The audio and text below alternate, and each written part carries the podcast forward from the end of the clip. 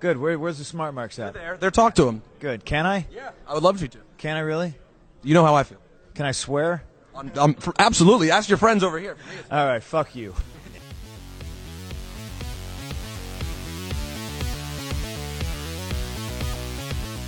The New Jersey kid, Joe Sheehan.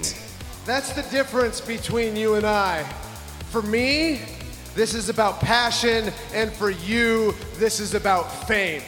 And nobody will ever remember you. The Rogue of Wrestling, Michael Newman. Yeah, that works in Hollywood, that works in the movies, but this isn't the movies, this is real life. And in real life, I am the real hero. You're listening to the Super Smart Brothers Pro Wrestling Podcast. Welcome, ladies and gentlemen, boys and girls of all ages, back to the Super Smart Brothers Pro Wrestling Podcast. And yes, that's right, order has been restored. Your champion, the Rogue of Wrestling, Michael Newman, has once again claimed the Super Smart Brothers title. And I'm joined alongside my tag team partner and eternal rival, Joe Sheehan, the New Jersey Kid. How you doing? I'm doing good. Uh, it was my gi- Christmas gift to you. Ah, oh, I see. I see. Just uh, laying down for the old finger poke of doom. Yeah. So the podcast will end in about a year then. Uh, yeah. After our uh, ratings go through the toilet and Yeah. all of our contracts go crazy, we just rob the whole thing blind. There's, we're gonna bankrupt the podcast. uh, but no, you know what? In in, uh, in a more serious comparisons to uh, WCW, what do you think of this first year of AEW and its booking being controlled by its top stars? uh, I think it's good so far, but they definitely have some work to do. Um, I think their biggest things are still and will always be uh, any of these new guys that you bring in. Don't expect the casual audience to know. Like, for example, the Butcher and the Blade. Um, it took me searching on the internet to realize who the guys were. Uh, Yep. And like, I'm even a fan of Andy Williams, or is it Andy Williams, the guy from Every Time I Die, uh, in that tag team. Like, I'm a fan of that band, and it still took me a second to be like, oh shit, yeah, it's that guy. um, and it, I think they absolutely need to work on the women's division more. I think those are their two keys that will increase their success in 2020, but are off to a good start so far. Yeah, I would agree. It's definitely like overall a, a strong start. You know, 2019 was a good first year for them, and I definitely agree. There's definitely a lot of room for improvement. And uh, yeah, like like you mentioned with Butcher and the Blade, one of the other things I was keep thinking about, like as far as their introduction that they should have done, I think was because they were talking about like the whole oh we want to come in and cut off the head of the snake sort of thing to like establish our spot. Well, if they're a tag team, then why didn't they go after the top tag team? Like they should have gone after like SCU or somebody, right? Like Yeah. they should just go after Cody for some reason. Like He was even though I involved guess, in like too much at one point. yeah, it was like it, it. I feel like it diluted their purpose, and then it also gave like it feels like Cody has way too many rivals at this point. Um, yeah, like who is he not feuding with? That that list is shorter Right. than who he is feuding with. Right. Well, especially too because then like on top of that, like okay, so then he teams up with Darby Allin the one week to beat these guys, and then now he's already getting a rematch. I think next week with Darby Allin. So it's like he's still kind of feuding with Darby Allin too. So it's like he's feuding with MJF. He's feuding with Jericho still kind of right, and the Inner Circle. He's feuding Yes. with Wardlow. He's feuding with Butcher, the Blade, and the Bunny, and he's feuding with Darby Allin. Like, how many more fucking feuds can this guy have right now? And yeah, so I feel like they just need to be a little bit more intentional about restructuring some of their feuds and like a couple other things that I felt like were off with like uh like I feel like Jungle Jack Perry had a little too much offense there with like Jericho. They made that way too competitive. And I also thought it was a little bit too like on the nose for them to actually put a 10 minute climb like 10 minute timer on the clock and that actually the match was technically a can you last 10 minutes instead of I feel like it just should have been like okay you're just going to have a match and then it's built into the story from before when Jack was saying like oh okay you know I could last with you and then Jericho's like you couldn't last 10 minutes and he's like well yeah I definitely can so that then you could build it into the booking of the match right that Jack Perry still loses but that he lasts at least ten minutes or something. Yes. And I feel like he definitely just should have been like ass handed more than he did. Like it was too even back and forth. Like too many hope spots. Because I feel like it, it it hurts both guys in that it makes Jericho look weaker, right? Yeah. And then it makes Jungle Jack. It actually gives him less room for improvement, which is something you actually want to have a lot of for him being such a young babyface. Yes, because he's like everyone. I think uh, I'm gonna say me actually thought Mm-hmm. he was gonna be the breakout star of the promotion, and then Mm-hmm. um, oh, why am I blanking on his name? Uh, Darby Allin. Darby. Allin. Yes, yes, Darby Allin uh, was like I would say one of the the I would say he's probably the breakout star of AEW because Mhm. MJF. I think people already knew he was talented, and then AEW just gave him true. the stage. People didn't really know about Darby Allin too much, I would say, and so yeah, I would give it to Darby Allin. And uh, so I think your strategy with Jungle Jack should be keep him low for a while and build him up. And I think especially too, since he's already got uh, such a good tag team thing going with Luchasaurus, like I think primarily build him in the tag division right now. Like, not that he can't have singles matches ever, but just as far as like where you're primarily building him, I think that'd be the way to go. Yeah, it feels like uh, the past what two title defenses of Jericho have been against guys out of a tag team. Yeah, Yeah. Well, I guess I mean Jack Like wasn't really Scorpio title Sky. defense, but Scorpio Sky before that. Yeah. yeah. Although the way they were almost treating with the Jack thing, I, I cut because he was talking about defending the title, right? Like that was the original thing with the lexicon. Yeah. and then he eventually set up the match with Jungle Boy. So it was like, oh, okay, well, is this kind of like it wasn't really a title match, but it kind of felt like one of those. It's a very important singles match that's almost on par with a title match. Mm-hmm. Like this is supposed to be very important, and I felt like it would have been like this would have been especially. I'm still glad that obviously like Jungle Boy didn't win or anything like that. Would have been outrageously stupid. Yeah.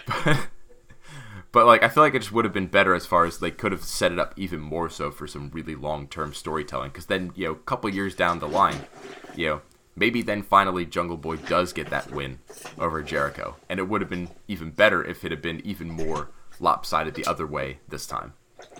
Yeah. Uh, But yeah, also I agree too as far as like with AEW, a couple other minor missteps like with their women's division. I think need to I think that's like probably the good. whole number one contender situation with that division has been very fucky. It's just whoever wins the last match right. is basically the number one contender. Yeah, and then the whole Kris Statlander thing, like that.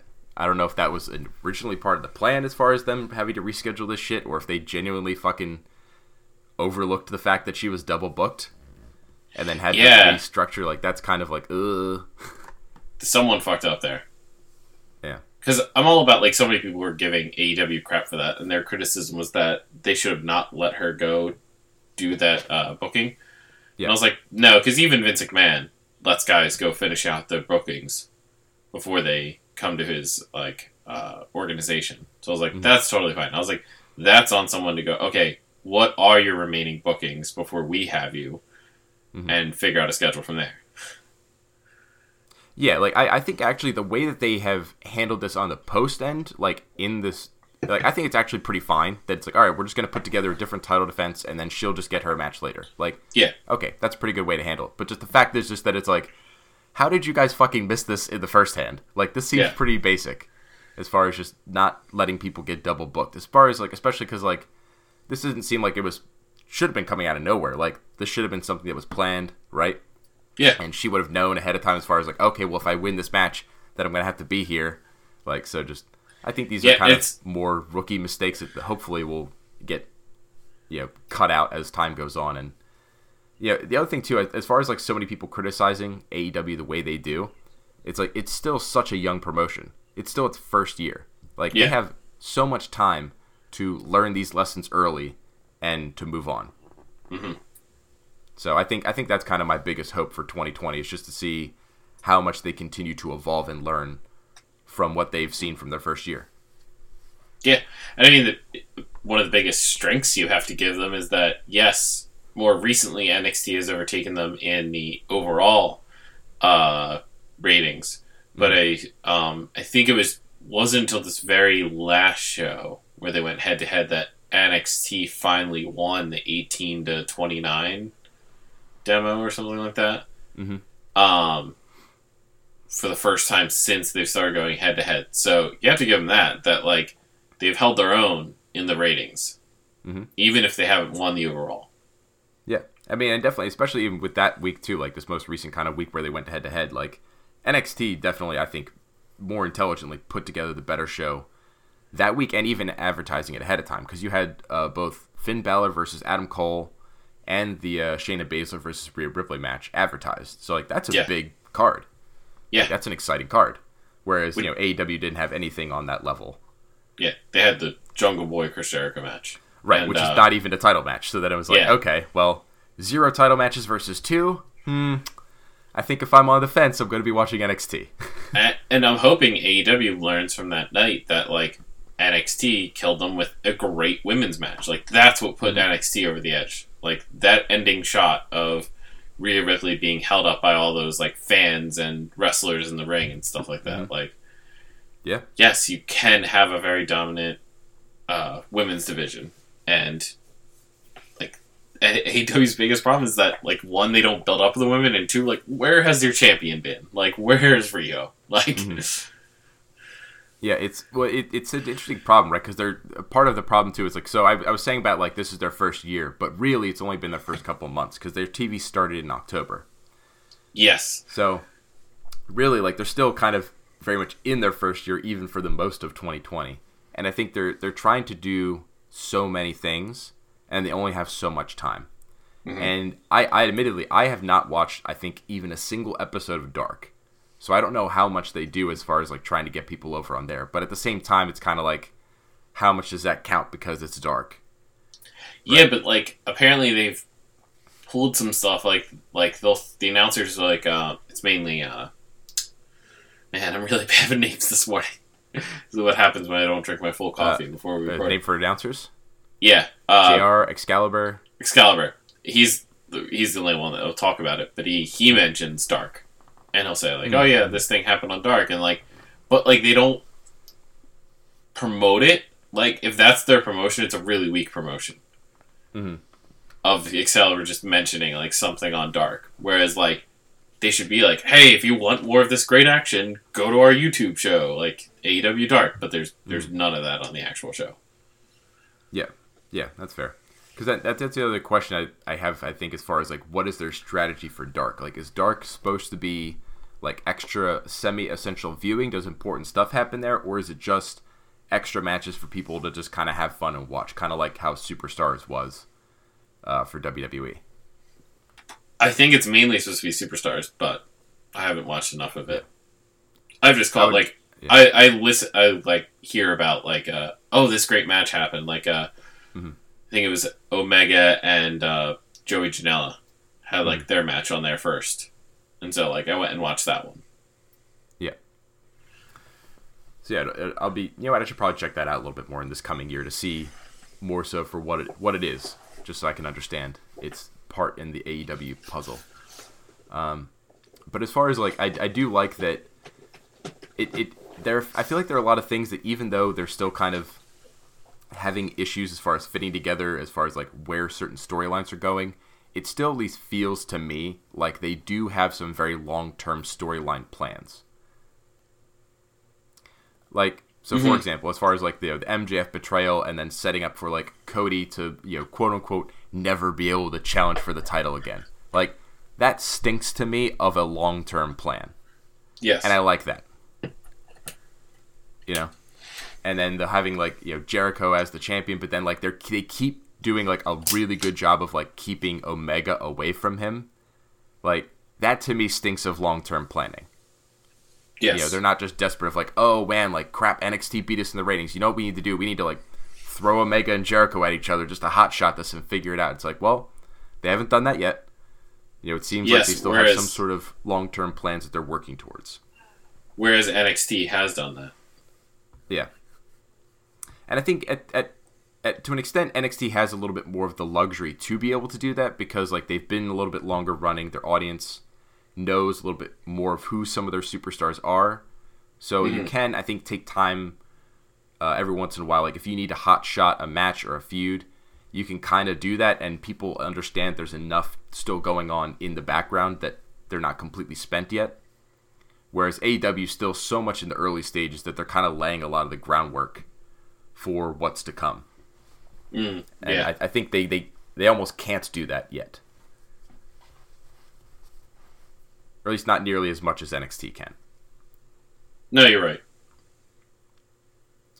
But I mean, that also I think I mean not to you know um, to completely switch categories, but like that strengths that speaks to the strengths of NXT. I think though that like that brand has been so well put together that it's been able to withstand so many changes. You know, going from taped to live, going from one hours to two hours, going from you know having just their kind of isolated roster to then now having a couple people from the main roster who've come over, a couple people from the UK who have come over, and then having to now deal with head to head against AEW. Like that is a lot of change for NXT.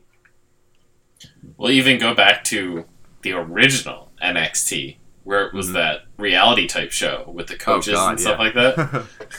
Old old NXT. OG NXT. yeah, that's true. That is OG NXT. Yeah, back when it was trying to be um uh, like tough enough essentially. Yeah, it was just the new tough enough. Yep.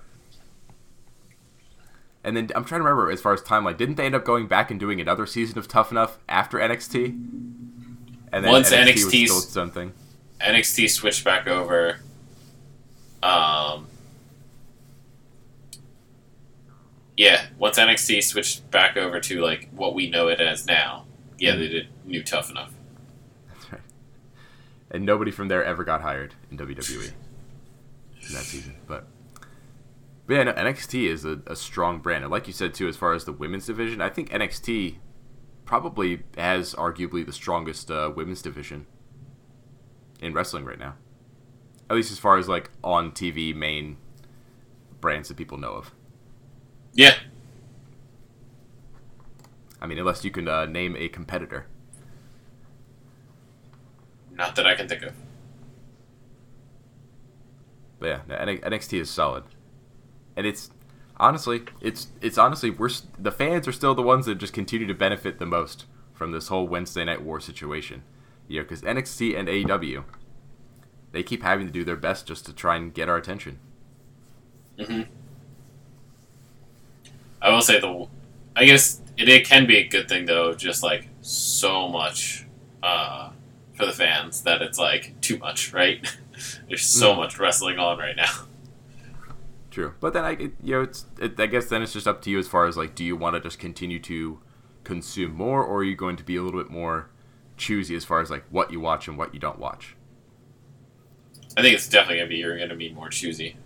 Yeah, and that's I mean that's kind of what I've had to do because like between watching New Japan, watching AEW, and watching NXT, like that's pretty much it for me. Like I I really don't watch Raw or SmackDown almost at all anymore. Like I still read the results and I'll occasionally seek out a clip or two if something seemed interesting, but like it's uh it's pretty bad and it's been bad for a while and I just don't care. So I just don't watch it anymore. Uh, where where are you out with Raw and SmackDown these days? Uh, I DVR them and then skip through them.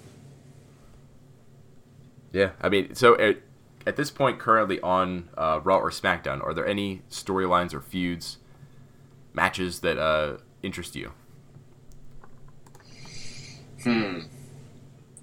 Uh, So biggest thing right now that interests me, uh, but it so it wasn't built up on TV. It happened at the uh, Madison Square and house show. I don't know if you heard, but Andrade won the U.S. title. Yeah, that's true. Andrade got the title off of Rey, right? So yeah, so now that's interesting me. Um, I don't know. I'd say anything with the Bray Wyatt, Daniel Bryan stuff going on. See, I'm, I'm more intrigued by the return of Daniel Bryan than I am with the Fiend right now because I feel like I'm starting to continue to see through more of the pattern with Bray Wyatt, right? Like where it's like there's so much interesting hype, but then whenever you get to the actual match, it always fucking sucks. Mhm. So I'm just kind of like, you know, I don't want to let myself believe that this will be interesting. because I know it'll suck in the end. Because it has Bray Wyatt, and it's like, man, he is like one of the greatest con artists in modern wrestling, as far as being able to, you know, be interesting before the bell and then just totally suck afterwards. And it was actually kind of like an amazing, uh, really bad combination that they put Wyatt and Miz together in that combination because they're both like that. And that they're both like better at selling a story than they are at ever having a match. and so they just had a absolute shitstorm of a match. At least it was quick. Like I'll give them that. Well, I mean, as it kind of had to be. If it was longer, it would have been god awful. I mean, it was it was bad enough as it was. But That's yeah. what I'm saying. It was worse. Right. Like, Yep. So yeah, I- yeah. Uh, I'm excited for Daniel Bryan. I think. Uh, but man, poor Rusev. What the fuck's going on with Rusev? He just straight up lost to Lashley, and now he's like a happy-go-lucky guy. yeah. Okay. So uh, is Rusev just a complete comedy character at this point? Pretty much. I mean, to be fair, his logic does make sense, right? Like, didn't want to be at this. At one point, he was just like, "I don't want to be with my wife anymore," so they got a divorce, and now like his wife is still like coming after him and stuff, and he's like, "Look, like, we got divorced. I'm done. I'm good to go." Well, but like, you know what would have made sense is like, okay, if he had actually been at that point where he's like, look, I don't want to deal with Lana anymore. Whatever, you go be with Bobby Lashley. I don't care. Then why did he want the match at TLC? Why did he want the fucking tables match? Because he said it was because he wanted to beat up Bobby Lashley. And then he gets his ass kicked. And, And then, now he doesn't care anymore. Now he's just He's like, the- whatever. I guess I'm a new- fucking loser. He's the new John Cena, No. No. where he loses and he's just like, "It's okay, guys. It's okay." well, but that's because John Cena wouldn't ever actually lose. Whenever he would quote unquote lose and then say it was okay, it was because like right, like somebody uh like DQ'd him or like count out or like the match didn't even happen because you know who knows what the fuck WWE was snorting that week. Like, man, Rusev is so fucked. He needs to leave. I mean, unless he just wants to be a comedy character and get a paycheck, which in which case, you know, fuck it, I guess, do what you're doing. Yeah. I don't know if, if he's one of, if he's like any of those other wrestlers who in the last couple years here who have been like, you know what, I actually want to have some creative control over my character and like wrestle in matches and tell stories that I care about instead of just being Vince McMahon's bitch. Uh, then Rusev, you are in the prime spot. You need to get the fuck out because you're done, dude. I mean, Rusev was kind of already done before, but this is it. This was the end for Rusev in WWE. Uh, I mean, unless he can make this comedy character work. Well, no, because how far do comedy characters go in? WWE? Not far, but at least could give him something to do before they turn him back to Brute Rusev. I don't even know if they're going to turn him back into Brute Rusev. I think this is the final form. I, I Mm. think he's done. This is this is them putting him in the trash.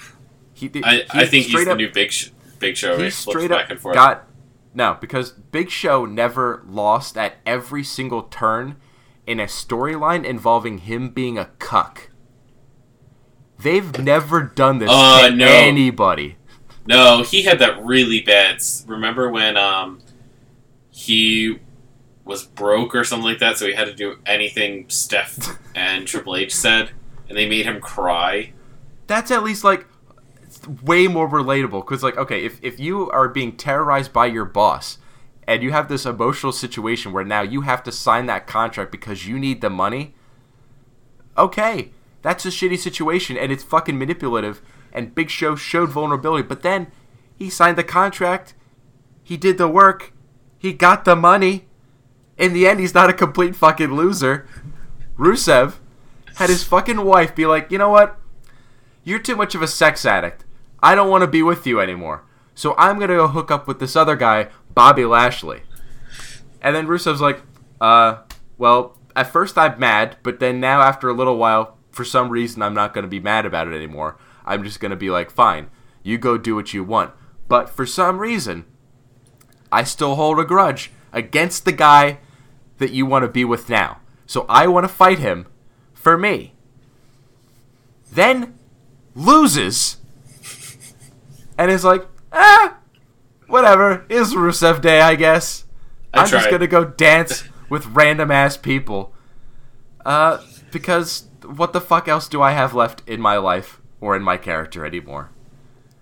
Sex. He's just gonna go have sex more. You know what? If Rusev starts having orgies with the conga line, maybe, maybe that can help. Have him like come out of his dressing room in like a Hugh Hefner room. Like, Oh, you know what? What if what if this is also how Liv Morgan returns? mmm. She's a you know she comes out as Rusev's new side piece. Because she And is getting a just like- makeover, so Yes, that he's like, hey, look, Lana, I traded you in for a younger one. like I I just put you in a time machine, made you ten years younger. And then he just proceeds to have sex with her on stage, a la Edge and Lita. That that would be the way for Rusev to reclaim his manhood. Is he he fucks Liv Morgan amid an orgy of his conga line on stage in front of Lana and Lashley. but that'll never happen in PG WWE. Although I'm actually really surprised that they did that cuck storyline in PG WWE. And they, they had two cuck storylines going on because there was also uh, Maria and Mike Kanellis. Oh right, I forgot. And then yeah, he's gone.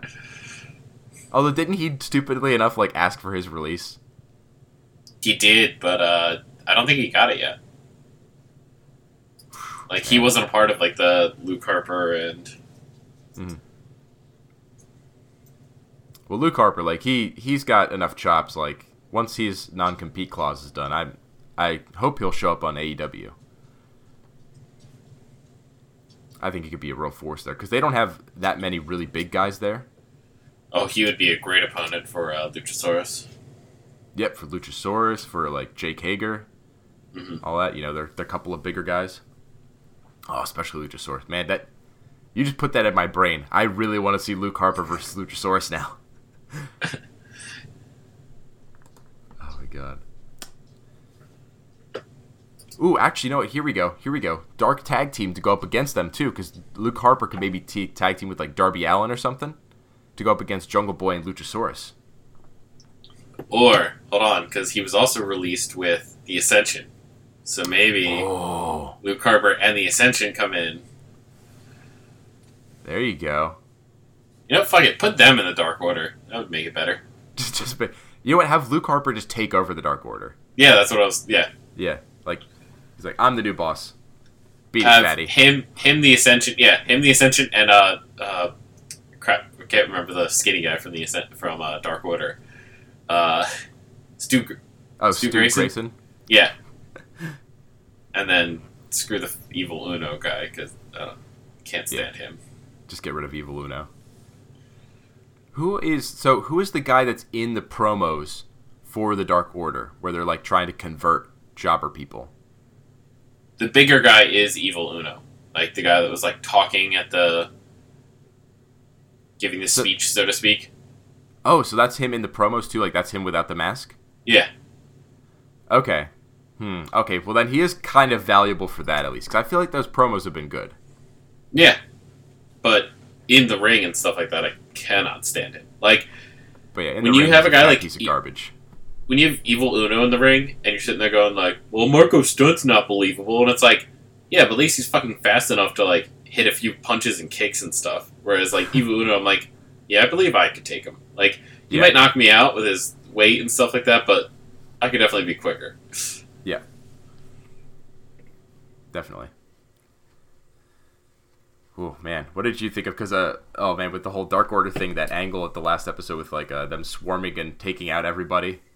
Uh, what what was your thought on that whole angle? Oh my god! Did you see the video? The one jobber throwing Punching the fucking mat.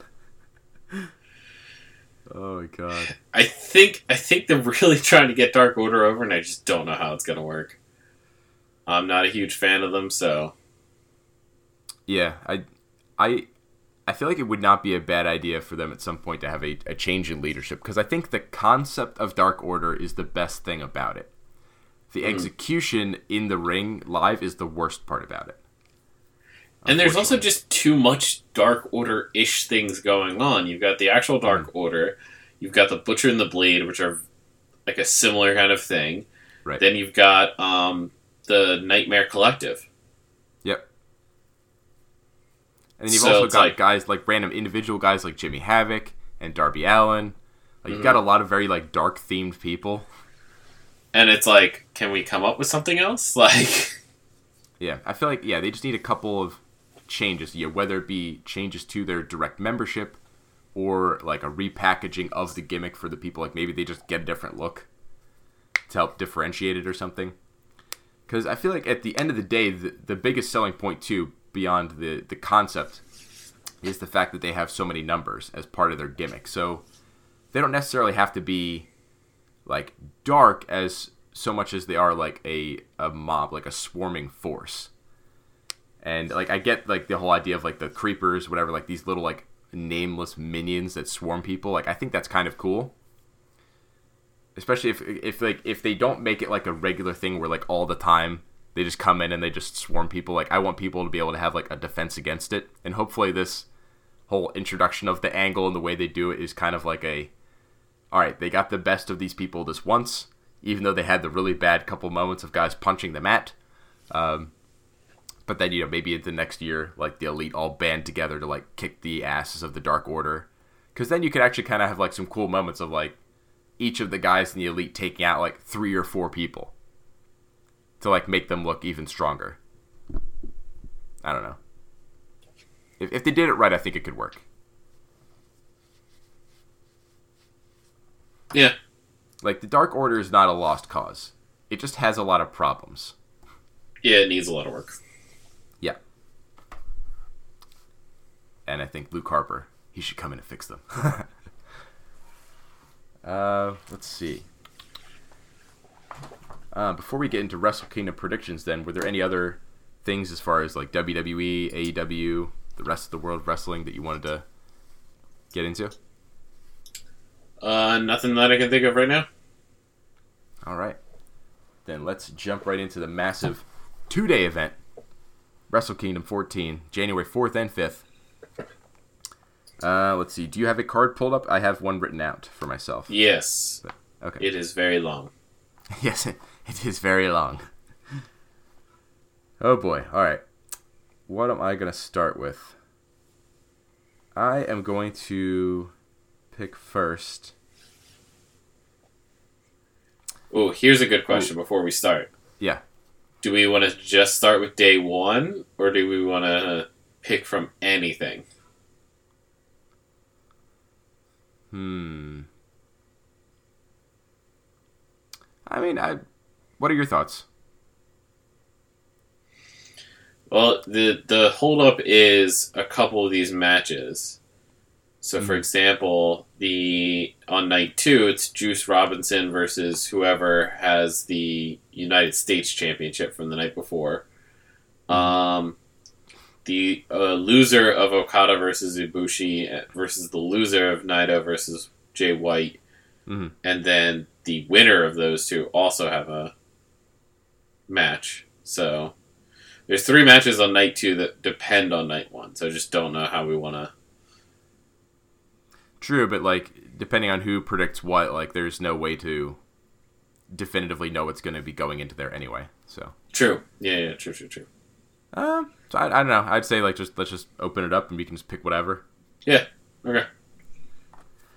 All right. Um, yeah. So to start, I am going to go with, um, I'm going to go with Tanahashi with a victory over Jericho, which, uh, as per the reports are now saying, if uh, Jericho gets or if Tanahashi gets the win, then Jericho says, "I'll let you challenge for the AEW title," which Huh. could uh, add a lot more intrigue to this thing, especially if they actually then let it happen. If if it's not just talk for the match, because Tanahashi said like basically, "I want to challenge you if I win," and then Jericho was like, "All right, fine. If you beat me, you can challenge me." That's interesting. It's very interesting, and I, I definitely feel like it would be a good idea for both sides. I mean, maybe I'm just selfishly like excited for it, but I think that'd be really cool. Like having an AEW title match down the line, Tanahashi challenging.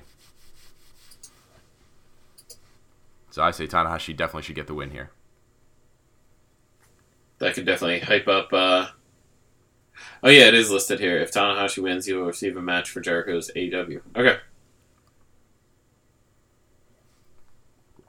Yeah, they were talking about uh, opening opening the forbidden door or the forbidden gate, like talking about like you know the, between NJPW and AEW. Yeah.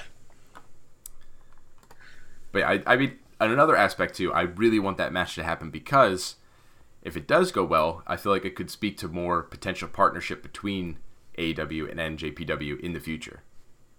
Yeah. Which, if handled correctly, I think definitely would potentially be very helpful for both parties. Yeah, because I think starting out, I don't think they were on the best of terms. So hopefully No. they're working towards something better. No, definitely Uh, not uh, starting out on the best terms. But I feel like ultimately, like if if the wrestling minds can prevail and everybody can see that it would be best for business for them to work together, then maybe they will. There's that WWE Universe term. Yeah, I know. I, I almost hate myself for using that. but all right, uh, which match are you gonna pick? Oh, I'm gonna go with Naito. Uh, on night one, I'm gonna say Naito beats Jay White for the Intercontinental Championship. I agree, and myself and everybody else would be so fucking like if you're wrong, and Jay White beats Naito on night one. I feel like Well- everybody's gonna revolt so hard. I was gonna say, would you just say fuck it and be like, I don't care who wins the championship? No, if if Ibushi is still, see, all right, if it be, if it comes down to Okada and Jay White on night two, then I am like fuck it, I don't care. There's nothing worth living in this world. No, it's not. It's not like I'm gonna commit suicide, but at least as far as like the result of that match, I no longer care because I feel like that's that is the wrong choice. Because like even even if ultimately Okada or Jay White is going to win this, like which for the record, both bad ideas, bad ideas. Don't do either one. But if that is for some reason the plan, Naito or Ibushi needs to be in that match. Like there needs to be someone in that match that everybody wants to win. I mean, I think Okada definitely still has his fan base, but you're right. Like, yeah, I mean, between those two people, will still root for Okada over Jay White, but like, I don't think that there's almost anybody right now who really wants Okada to win this double gold dash. Like, Now, it, it, it, I definitely it, think- because it, does nothing for him, and it shits on the Intercontinental title so hard to the point where you might as well throw it out at that point. uh, I think people do want to see Naito beat Okada, though. Oh yes, I think that's Yeah. what most people want. Although I, I think actually the most optimal pairing would be Naito versus Ibushi. Okada beats Jay White in the losers match, and then becomes like the first challenger to double champion Naito. Mhm. Like that's what I would do, but Okada versus Naito, of course, would not be bad either. Yeah. And it is like, yeah, yeah, it'd be good. Okay, what am I gonna pick next? Um, I'm going to pick uh, Hiromu Takahashi to take the junior title from Ospreay. Okay. because he technically never fucking lost that belt, and they've been building so hard to his return, uh, and it's been huge. Like the people are so goddamn excited for him, and I think it, it's time. Like Jay, uh, not Jay White, jeez, uh, Will Ospreay has done enough to establish himself now as like a heavyweight, essentially. That he was in G one this last year. I think that he's ready to drop the junior title and fully move on to being a heavyweight. who can still like obviously do flippy things and hang with the juniors, but like as far as his positioning at the company, I think he's ready to transition. Oh yeah, like that's gonna be one of the top matches of night one. So Oh yeah, yeah, it's gonna be huge. Like it's crazy too as far as like this match is so huge that like for the uh, the road to Tokyo Dome shows, there's only been three, and for two of those three, like the main event and the top angle in the main event was the Hiromu return. Like yeah, he was even in a match like the Hiromu Ospreay story was even in a match where Naito and Okada were in the same match, and the primary story was Ospreay Hiromu. That's how fucking big it is, dude. Like, no joke, people love Hiromu Takahashi. So this it's time. It's time. Or is it the time bomb? Boom. Alright, what do you think Uh, next? I'm gonna say Jon Moxley regains his United States Championship from Lance Archer on night one Ooh. A ballsy prediction. because he did not lose it. That's true. Uh, Delta Airlines took it. As, as it was so good because yeah, when he came back to challenge uh, Archer, that was part of his promo. Was saying it's like I never lost that title. Delta Airlines took it. like I wanted to fly through the storm, but they wouldn't let me. I didn't catch that one. That's great. So I'm good. just imagine. Sorry, I'm just imagine like the uh, the Wikipedia listing of like title defenses, like winner Delta Airlines. Delta, Air- Delta Airlines has been the champion for the last couple months. Or it's like Delta Airlines, and then it's whatever the name the typhoon was. Yeah, it's Typhoon Hagibis, I think. Yeah. Typhoon Hagibis. NJPW. Oh my god. NJPW US champion. Uh, yeah, I, I feel like you're probably right because I think they want to get. Um, I think they want to get that Moxley Juice match on night two. I think because that was originally part of the cards and they had to, you know, uh, redirect their plans because of the whole Typhoon situation. But this is their situation to like get it back on track. And uh, I don't. The only thing that always makes me sad about it is because I feel like Lance Archer has done so well with this thing in this year. I I, I want him to keep the title, but like I understand Yeah. it's probably uh, Moxley's time to get it. And then, but then I guess. Hmm. But then does Moxley keep it? I don't know. This is hard. Like the whole two night thing is like thrown so many of these matches into like a hard prediction situation. But yeah, I don't know. I'm excited for that match either way. Uh, Texas Death Match and NJPW should be really fun, and a big change of pace for them too. Um, all right, let's see. What am I gonna go for next? Um, ooh, all right, I'll go for Liger's retirement match. So this is on night two, against him and uh, he's against uh, Hiromu and Ryu Lee. Uh, Hiromu and Ryu Lee are definitely gonna win. Win. I can't even talk. Uh, to put Liger out on his back as he should, you know, as all good legends will. I think that'll be the end. The only question then is, you know, which one of them gets the pin? Is it like going to be Hiromu, who I assume will be the champion at the time, or Ryu Lee, who I assume will be one of his big challengers in this coming year?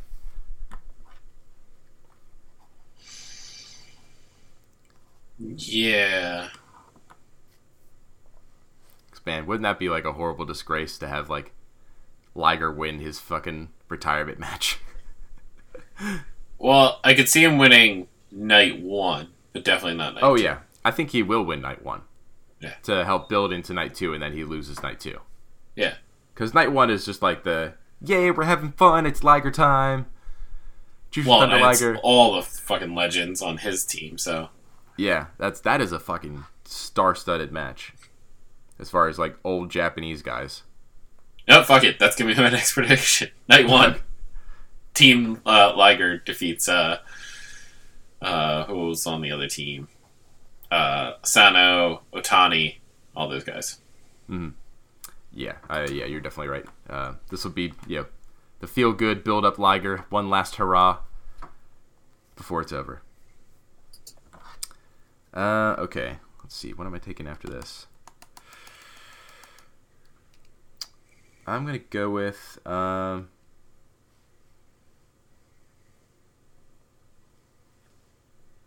Mm. Yeah, you know what? I'm, I'm going to go for it. I'm going to go with uh, Finn Juice. I think uh, Juice Robinson and David Finlay are going to win the tag titles. That was going to be one of my other. Over God. I feel like it's uh, it's time to get some fresh blood in the tag division, and like them winning the the cup or the the New Japan Tag League was really big step as far as like helping to legitimize them, make them a big force, and this would be the real clincher to make sure that they actually are, you know, a real force to be reckoned with, and I think it would give a big uh, important out for Juice losing on night two because I feel like having a uh, one night title reign for the U.S. title would be kind of like shitty in my opinion. Like I'd rather Archer just retain against Moxley and then lose to Juice if Juice is going to get the title, rather than like if Moxley and Juice is going to happen, then like all of a sudden Juice gets the title and then Moxley had a one day title reign. Mm-hmm. So I feel like this gives a good excuse for that match, Moxley and Juice to happen, which everybody wants to happen, but Juice to lose because it's like, oh, well, he's got tag title stuff to worry about. So, so I'm taking Finn Juice and leaving you with the Gorillas of Destiny, who I I don't think that they have a bad chance of winning. Yeah, it's just they've been winning for so long. They they need some more fresh challengers in the tag division. Is the problem? They like they dominated it so thoroughly this year, and they just I don't know. I guess it's one of the things like New Japan is somewhat weaker on is their uh, tag division. So hopefully they'll build that more this year. Uh, all right, what are you taking next? Uh, I will take.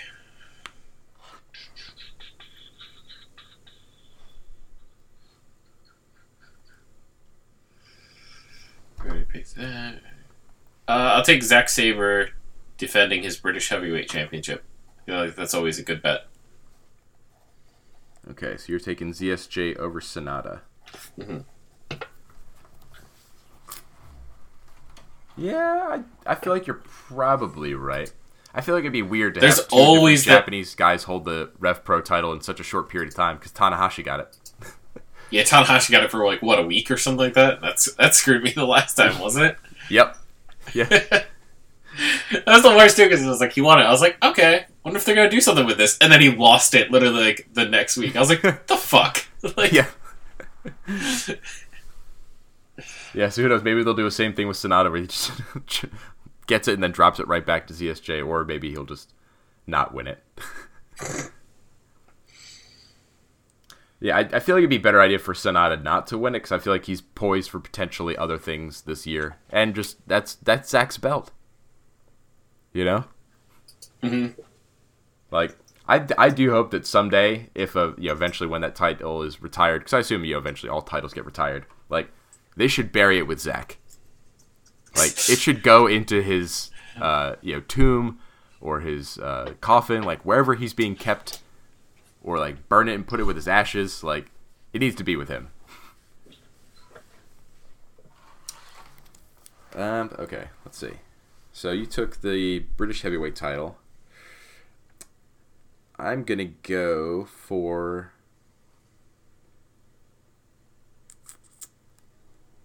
All right, I'm gonna go for uh, one of the tag matches. I think this is on night one. Yeah, this is on night one, leading into the open, uh, never open weight title match on night two. Chaos versus Bullet Club. I'm gonna go for Chaos, okay, getting that win over Bullet Club. Yeah, because I see wait, it's like did you say night? Did you say night two? on night one. This so this is Oh, the lead okay. in for then night two. They have the uh, never open weight match between Kenta and Goto. But this is just on night one. They're having a tag match with those guys. Okay, because on night two they also have Bullet Club versus Roppongi 3K. Oh, okay, yeah, that's the yeah the junior Yeah. tag match. Yep. Yeah, Yeah, I'm just talking about regular tag with technically nothing on the stakes, or no stakes technically, but like it's still on the card. Yeah. Yeah. Other than momentum, I guess. All right, what are you taking next? Uh,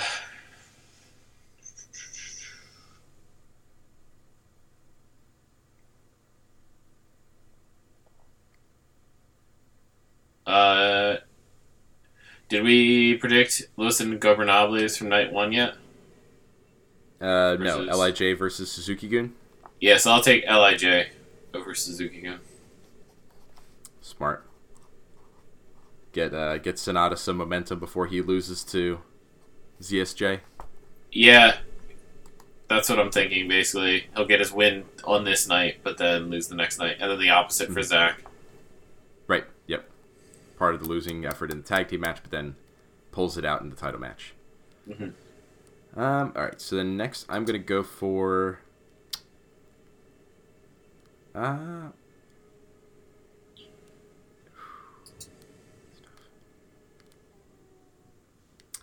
Um. God damn it! I you know what I this is the thing I love about New Japan is that so many of the matches are built up in a way that like you could really conceivably see a lot of like both parties winning. Um. ooh, all right. You know what? I'm gonna go a little bit cheese. I'm gonna go for something a little easier. I'm gonna go for on day one, one of the uh, pre-show matches. We've got uh, Great Bash Heel teaming up with two of the Young Lions, Yoda Suji and Uemura, versus Toa Henare and three Young Lions. So, two Young Lions versus three Young Lions. two Young Lions wins. Great, great They win. Less new guys. Yep, less new guys, and Great Bash Heel is like you know you got Togi Makabe on there, so at least he's kind of important. Mhm. Whereas Toa Henare, even though he's not a young lion, he's still like very low on the totem pole.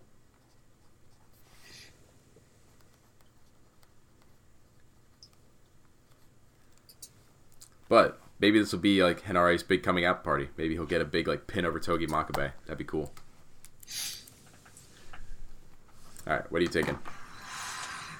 All right, Put a link down to the last couple of matches. this is where it starts getting tricky. Mhm.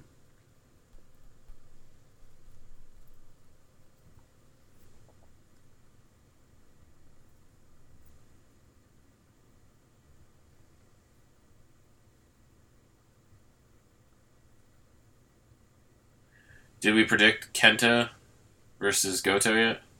Not yet. Nope. Okay, I'll say Kenta defends and mm. retains his never open weight.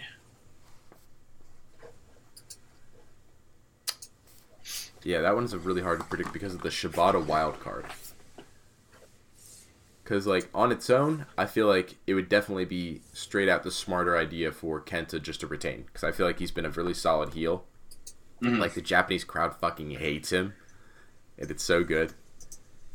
But then at the same time, like, it could be a really great feel good moment if Shibata helps Goto win. So I feel like it's all about Shibata. He's the wild card.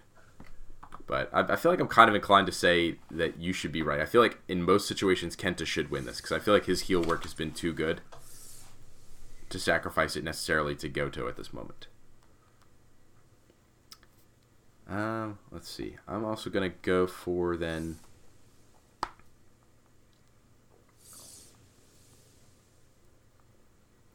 I'm gonna say that uh, the United States champion on night two is going to beat Juice Fin uh, Juice Mo- yeah Juice Robinson. Jeez, I can't. I'm mixing everybody's names together. Juice Finley, Juice Moxley, Juice. Yeah, oh, so I'm going to say U.S. champion, whether that's um, Archer or Moxley.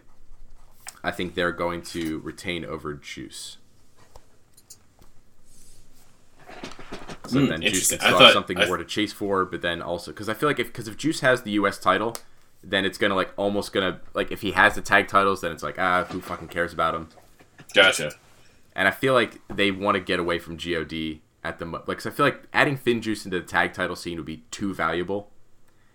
And Juice Mox or I'm about to call him Juice Moxley again. Juice Robinson is already such a staple in the United States title that I think you could let a couple other people kind of get involved in there a little bit, and he can always just come right back around and challenge for that thing anytime. Like I don't think you need to stick too tightly to him right now. So I hope I hope they'll go for that direction too, but we'll see. I I definitely could see myself being wrong on that one. Like I could see them giving it the Juice, especially because if if they if he doesn't win the tag titles, then I think he probably is winning the U.S. title. That's the biggest problem with my prediction. Is that it relies too much on him winning the tag titles. Mm-hmm. But all right, what are you going to go for? Okay, which ones do we have left? We have, according to my notes, we have on the pre-show for night one. There's TenCozy versus Nakanishi and Nagata. So this is like two legend teams just fighting each other.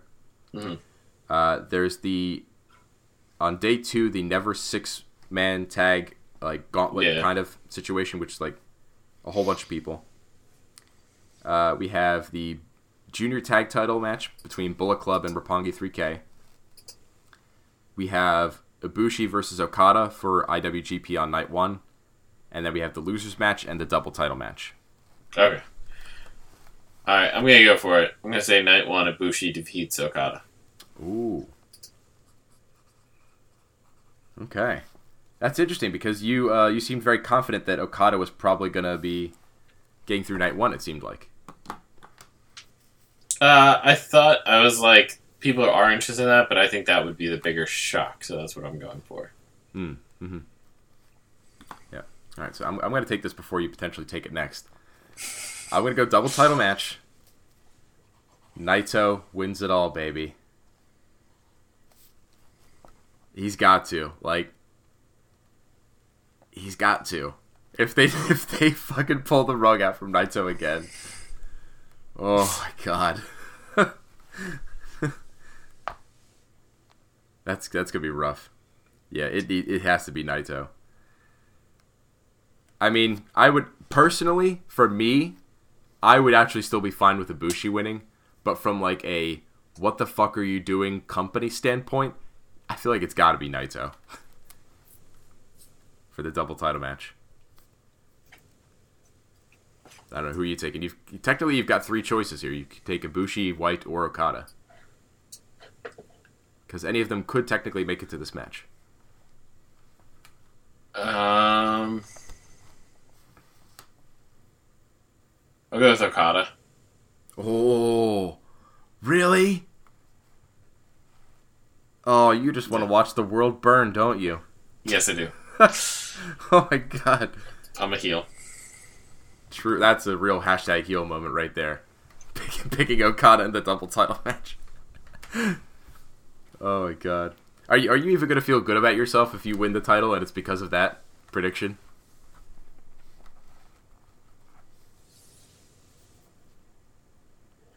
Or will you What feel ashamed? I was saying, will you will you even feel good about yourself if you win the title and it's all because of that prediction?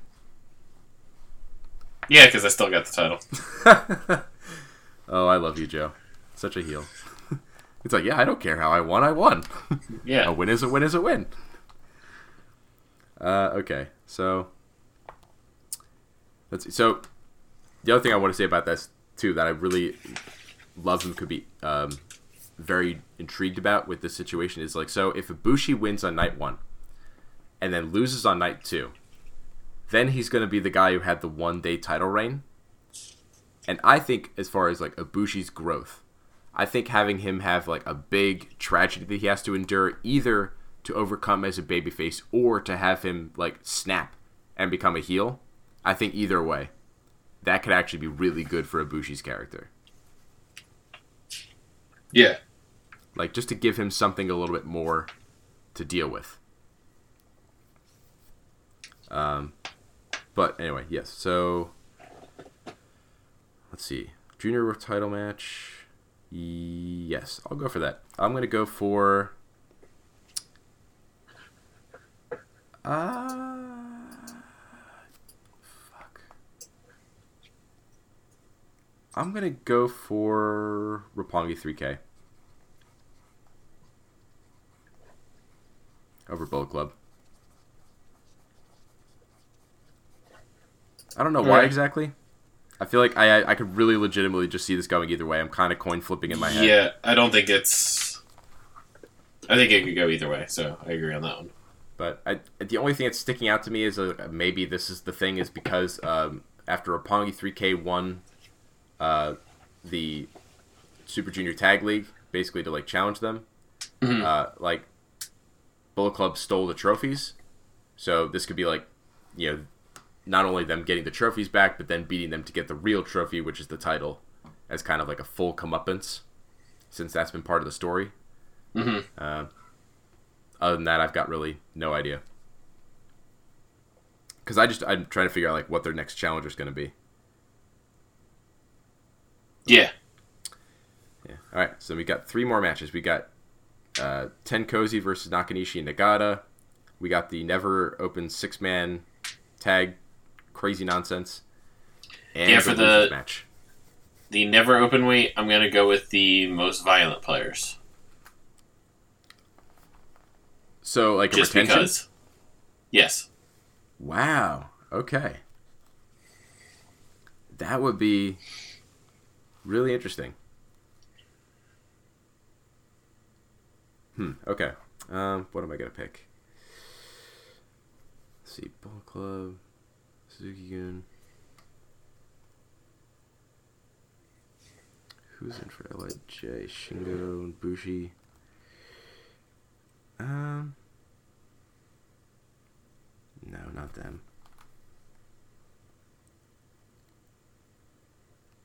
You know what? Let's go for um. I think maybe Taichi, Desperado, and Kanemaru. Let's go for Suzuki Gun. These people need something on this because, like, at this point, the only their biggest win potentially is like Zack Sabre Jr. keeping his title, and uh, maybe Archer keeping his title. But I feel like Archer's odds are not good. Zack is okay, but Suzuki Gun needs something. These poor bastards. Because poor Suzuki doesn't even have like a proper match on this uh, card, even though, like, I know myself and a lot of other people definitely would love to see Suzuki versus Shingo.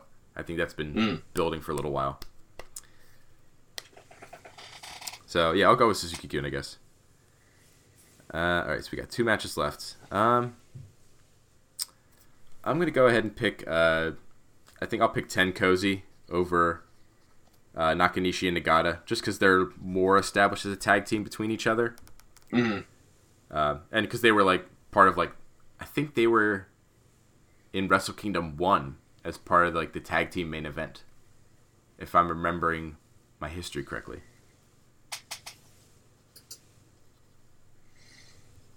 Okay, so all that's left is the losers match now, right? Yep, the losers match. Now, how are we? Do we have to go by what we've predicted before, or No, I, I mean both of us technically I think would have uh, four options. Well, Yeah. one of us will have four and the other one will have three. yeah?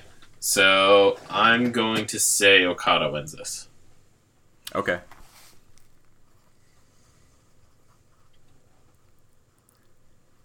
Okay, so you think Okada wins this, and so you're assuming this will probably be like Okada versus Jay White then, probably? Yes. Yes. Okay, so if I can't pick Okada, then Naito better not even be in this match. So I'm not even gonna pick him. so it comes down to Ibushi or Jay White, and that even could be the match. Um, I'm gonna go Jay White then, I guess. Either because he could either continue to fuck with Okada, or he could um, make the downward spiral of Ibushi even worse. So I'll, I'll go with Jay White because he's been starting to also trying to like plant some sort of things where he's like trying to convince Ibushi to like join Bullet Club, but like whether that's real or if he's just kind of fucking with him, you know, who knows. But yeah, all right, there we go. Our predictions are in. That was a crazy amount of predictions. That is a crazy amount of. Predictions. Well, I was like, yeah, it's two nights of predictions. yeah. It's two like two full pay per views. Okay, Wrestle Kingdom 14 is in the books. All right. January and so we sh- we should be catching up in next week and going over this whole card. Yes. Yes, and uh, all whatever's going to happen at New Year's Dash, because that'll, you know, always big like throw uh, everything into chaos as far as like the next year and set up storylines. So I can Uh, New Year's Dash that's taking place. on the sixth. It's the very next Okay. day. Oh my god! I was say, isn't there usually like a day or two in between? It's it's usually the day right after Wrestle Kingdom. But you know, Wrestle Kingdom's usually just one day. So Yeah. oh man, this is this is my Christmas. I'm so excited. for January 4th, 5th, and 6th. So, I hope the rest of you are just as excited as I am. Although I'm sure you're not, because, I mean, frankly, I'm way excited about this. Hell, even Joe isn't as excited as me for Wrestle Kingdom. That is correct. Uh, All right, so, man. are, is your big thing you're looking forward to then the Royal Rumble? Yes, that is always that is always in my heart as Yeah. uh, my favorite pay per view of the year. Well, it's such a fun pay per view. It's like such a good gimmick. Yeah, even like even like the worst Royal Rumbles like have their moments. So Yeah, definitely true. And hopefully this year, one of those moments will be John Morrison coming back out and doing some crazy shit to avoid elimination. mm, that's probably gonna be when he debuts, isn't it? That's that's what I'm thinking at this point. Uh, but we'll see what happens. Everybody keep watching uh, all the good wrestling that brings you joy, and cut out all the shitty wrestling that just drives you crazy. Yeah, have that be your New Year's resolution. Yes, there you go. That's every wrestling fan's New Year's resolution. Watch wrestling that you want to watch. Yeah. Until then, see you next time. Peace out, everybody.